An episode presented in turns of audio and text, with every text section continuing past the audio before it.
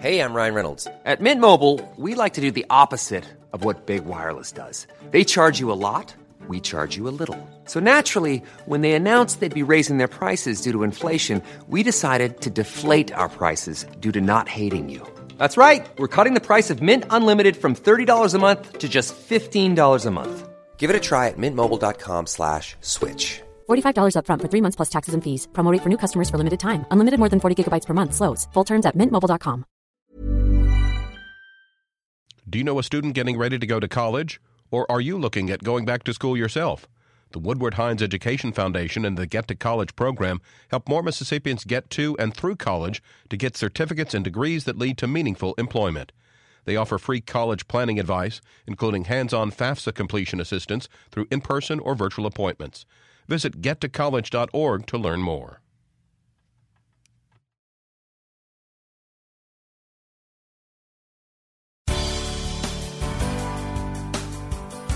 Good morning. It's 8:30 on Wednesday, October 25th. I'm Desiree Frazier. This is Mississippi Edition on MPB Think Radio. On today's show, a record high deer population has wildlife officials asking hunters to bag at least 2 deer this season. Then the global transition to electric vehicles means the chance for a manufacturing renaissance in the South. You'll hear about that. Plus, how Mississippi geology helped shape the outcome of a pivotal moment in the Civil War. This is Mississippi Edition on MPB Think Radio.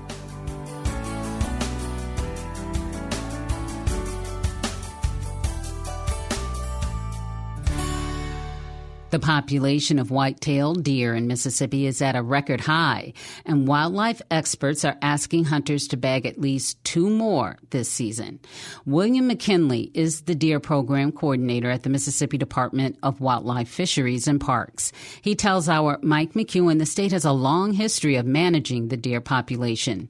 But in 2017, McKinley says warm temperatures and tighter regulations on doe harvesting diminished much of their progress thinning the herd from previous years. In the 2000s and even in the 80s, 90s, and 2000s, the average successful hunter was taking over two deer per person.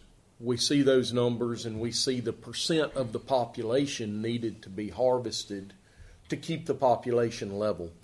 Well, in the past several years, those numbers have fallen down to 1.4 to 1.5 deer per successful hunter. So that tells us hunters are choosing to harvest less deer out there. Uh, so when we bring that in, um, it leaves more deer on the landscape. Now, when we look at big picture numbers and we've got a population estimate, I've studied those quite a bit, and it seems that around 21 to 22 percent is the right around the target goal that keeps a deer herd level. Meaning, we need to harvest around 21 to 22 percent of the total population estimate annually, and deer will replace that, and there will be just the same number of deer next year. Well, the past few years, that's fell all the way down to 14 percent of the herd. Our harvest estimates compared to our population estimate now are showing that we're harvesting around 14 to 15 percent of the population, well below what it would take to keep the population level. Thus, after seeing these numbers and seeing a trend in these numbers, not, not an anomaly, but a trend of this happening for a few years, we have started a campaign to try to encourage hunters to take more deer. With a record number of deer in Mississippi, McKinley says they're getting a record number of deer complaints from cities, from towns, from farmers, from drivers, from gardeners. The number of complaints coming in, deer cause a lot of damage. Too many of them now. Deer are incredibly important to our state. Um, they're the number one pursued uh, game species out there. Uh, 93% of the hunters buying a hunting license in Mississippi last year hunted white-tailed deer. That's huge. They're generating an estimated uh, an estimate of over one billion dollars to our economy. And let's just look at venison. Um, if we take the estimated amount of harvest, if we take the pounds of meat that would red meat that would come from the number of deer that we in our estimated harvest a year ago, that would equal over 13 million pounds of venison coming into our state. Being harvested on an annual basis in our state, how important is that to Mississippi families? I mean, it's it's the meat on my table. It is my my my family. We we live off of venison. And uh, there's those other industries, right? Yeah. So then, you know, there all the industry and the food plot in the taxidermy uh, aspect, uh, the processors out there. Uh, there's so much money involved in in whitetail deer in our state, and you know we offer um, I think I calculated the number is 42% of the total year you can harvest a deer legally somewhere in the state of Mississippi. That's huge. I mean, almost half the year we have a deer season open, and we just need to get the word to hunters that we've got a little too much of a good thing right now. And so, for the health of the deer herd, especially the health of the deer herd in a drought like what most of the state is in now, we need to take a few more deer. We need those resources left out there to be distributed amongst fewer deer this year instead of more. We need to bring that total percent of the population above 21%. We need to harvest more than 21, 22% of that population this year and bring it down a bit.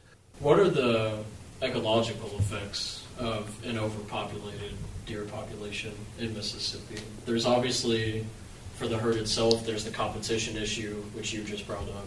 Are there any other ecological effects? Sure, there are. Uh, deer are considered a keystone herbivore. Their presence alters a habitat. And we've shown that through putting some exclosure cages up uh, on several uh, areas across the state that exclude deer entirely in a study through MSU and watched the, the plant communities change inside versus outside. Uh, so we see you can take several plant species that deer have virtually eliminated from the landscape over the years. We look at a lot of those birds. A lot of those birds nest at, you know, chest high, shoulder high, and down. And deer, once overpopulated, are eliminating that all the vegetation in those areas. I've seen it quite dramatic of what they're doing. So small mammals, ground nesting birds depend on cover, and deer can an overpopulation of deer can remove that cover. They can actually remove the seed base of that if left overpopulated for a long period of time. You were saying something earlier about hunters seemingly making a decision to harvest less deer. Why do you have any data that indicates why that was happening? Maybe anecdotal evidence? You know, was it were they too small? Was it not worth the effort? So, the evidence there is our hunter numbers, as far as our license numbers, have held pretty steady for the past few years. Mm-hmm. Uh, so that's a good thing. That's a very good thing in a in an atmosphere nationwide where hunter numbers are declining. We have held held our own on hunter numbers. Um, I don't have an exact answer of why hunters are choosing to shoot one and a half deer now on average versus two, almost two and a half. Basically, we're we're talking about almost a whole deer less. Um, I don't I don't have an exact answer. I've got some speculations that I'm not even going to go into because it'll just get me into trouble. But uh, uh, so but I do not have a, a reason that hunters are doing that. Uh, I do know that in the past, when we have asked our hunters and made a push that we need to do something, they have responded. Mm-hmm. And uh, they trust their state agency as a whole. And we are, we are hunters too. Uh, almost every person on our staff uh, is an avid hunter. And we're managing this, you know, for the benefit of the hunters, which are our customers, but also for our for our kids and grandkids as well. We want to see this resource there available, and we want to see it healthy. William McKinley is the deer program coordinator at the Mississippi Department of Wildlife, Fisheries, and Parks. Next, the global transition to electric vehicles means the chance for a manufacturing renaissance in the South. This is Mississippi Edition on MPB Think Radio. Tune to MPB on Wednesday, November 1st at 7 p.m. for the gubernatorial debate between Republican Governor Tate Reeves and Democratic challenger Brandon Presley. The debate will air live on MPB TV and radio and stream on the MPB website and mobile app. Voters are invited to submit questions by emailing MPB info at mpbonline.org by Monday, October 30th. The debate is a partnership between MPB and WAPT TV. Please tune in on Wednesday, November 1st at 7 p.m.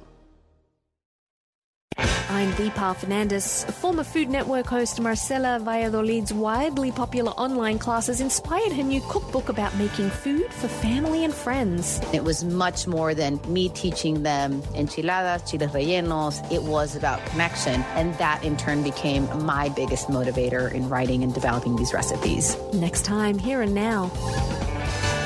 Today at noon on MPB Think Radio. I'm Dr. Jimmy Stewart, host of the original Southern Remedy, the show where I answer your medical questions. Subscribe to the podcast by searching for Southern Remedy on any podcasting app.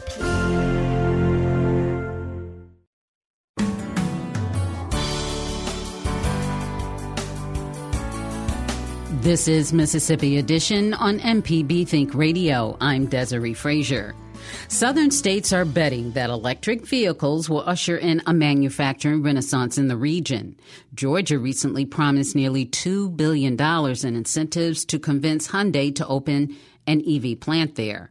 Stephen Bisaha, the Gulf States newsroom, reports Southern states are also betting EVs will lead to carloads of good jobs.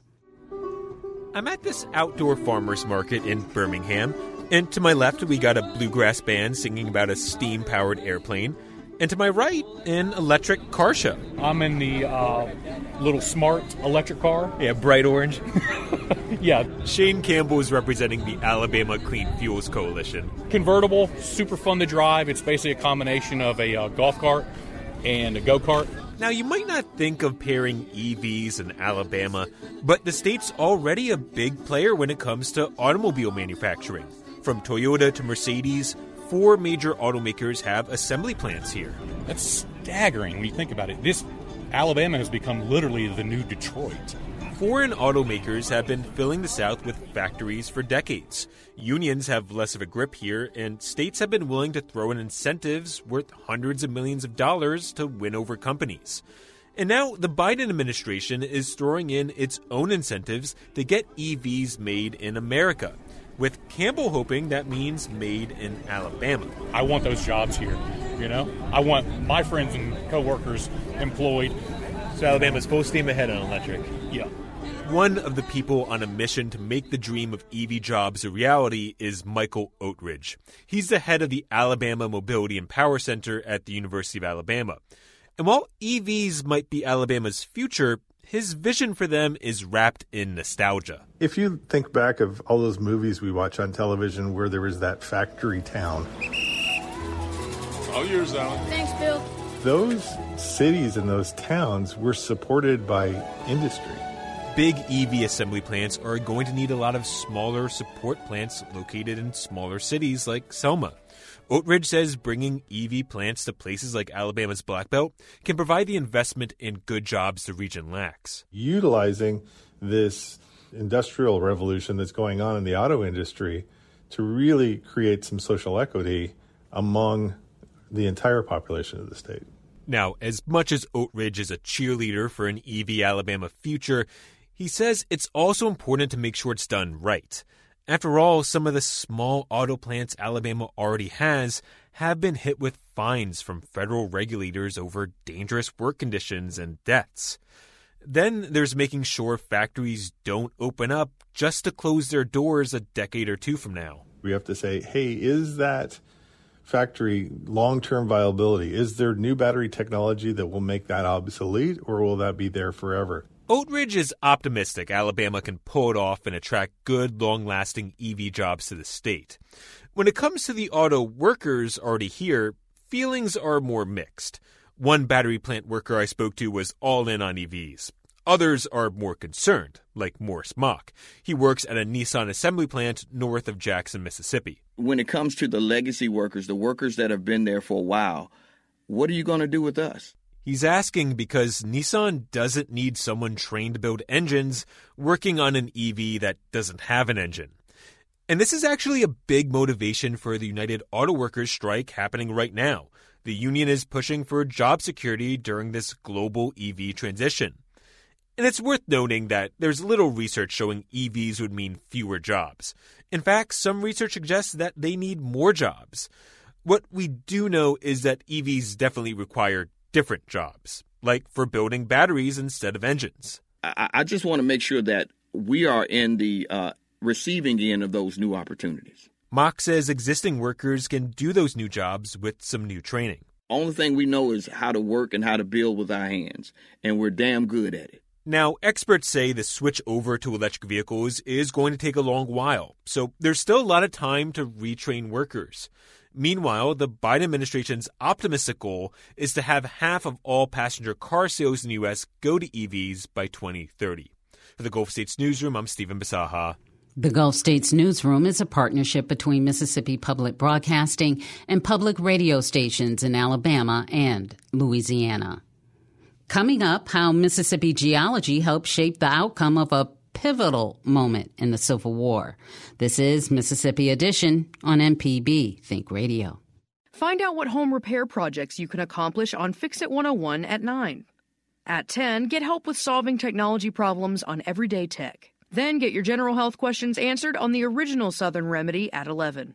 You can subscribe to the podcast of your favorite locally produced program on any podcasting app.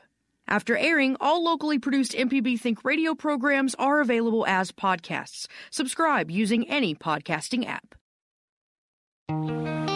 What can you do with the MPB radio app? Listen live, hear local news, view the schedule, make a contribution, listen to shows on demand, and interact with social media. Get the app for your smartphone now.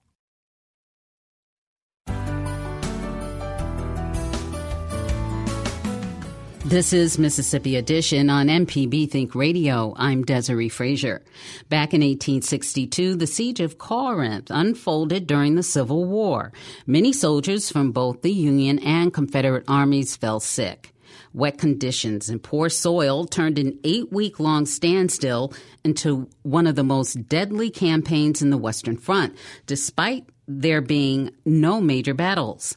Our Kobe Vance speaks with Chris Slocum. He's studying the geology of the Civil War and speaking at this week's History is Lunch, which is today at the two Mississippi Museums in Jackson. The Siege of Corinth has uh, a reputation as a really slow campaign um, and also a very sickly campaign. And so I'm going to begin to talk about some of the environmental factors that contributed, I argue, significantly to the illness and disease that was nearly ubiquitous in the Federal Army during the Siege of Corinth. So I took an environmental lens analyzing uh, nature, uh, the, the, kind of the material forces that an army encounters, you know, examined illness through that lens. And so I'm doing things like soil and weather and geology um, and how those together helped produce a situation in which was um, the land especially was ill suited to sustaining the health of so many soldiers concentrated in a single area. So I'm going to speak about some of those factors that I argue need to be part of the conversation when we think about illness during the siege of Corinth. I want to back up a little bit and just get some perspective on what period of the war this was in. Uh, can you just help set the scene for what was it like going into the siege? Sure. So this happens in the spring of 1862. I mean, you know, the war is roughly a year old at this point. And this is the first real major campaign in the Western theater, west of the Appalachian uh, mountains. So, you know, you obviously have Bull Run that's fought in summer of 61 in Virginia, Wilson's Creek in August of 61. Be- the Battle of Belmont, Missouri happens in November of 1861, uh, also in Missouri, but right on the Mississippi River.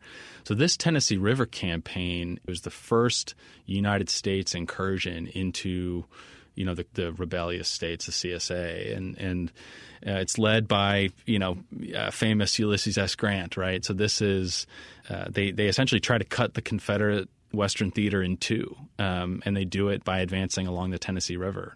This opens up Nashville. Nashville is abandoned by the Confederates. Middle Tennessee, Western Tennessee, all except kind of the Memphis and Fort Pillow area, are abandoned by the Confederates, and uh, they end up having to retreat to northern Alabama and northern Mississippi, and they concentrate at Corinth.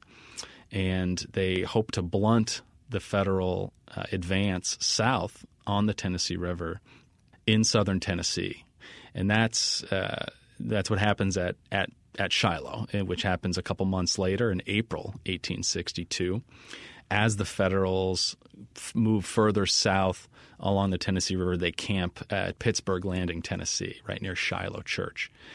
And the Confederates, who have uh, fallen back and concentrated at Corinth, attempt to blunt the Federal advance uh, and destroy Grant's army uh, at Pittsburg Landing at Shiloh in April of 1862.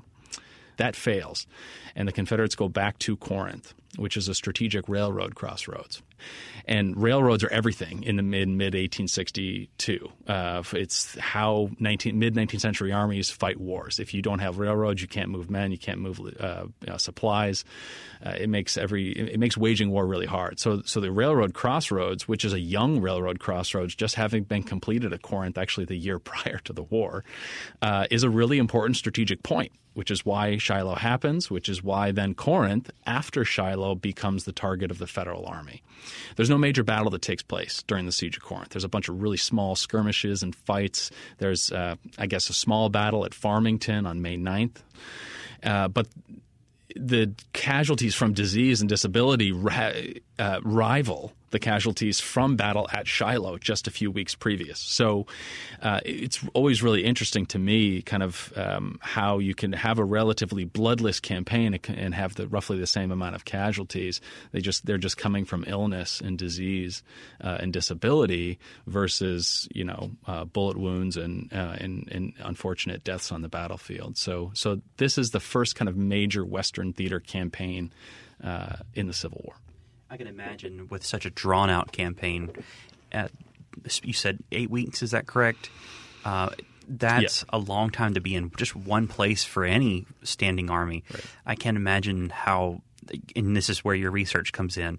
Can you tell how does that continued strain on an ecosystem and continued strain on a supply chain as well uh, factor into the events that played out? You have you know 175 to 200,000 soldiers concentrated in a really comparatively small area, which gosh, for the 1860s, that was a major city. All of a sudden, overnight, you've got uh, you know uh, 175,000 plus bodies in one area needing to be fed uh, and surviving as best they can. Um, and so it was a major logistical feat to supply both the Confederates in Corinth. They had trouble doing so.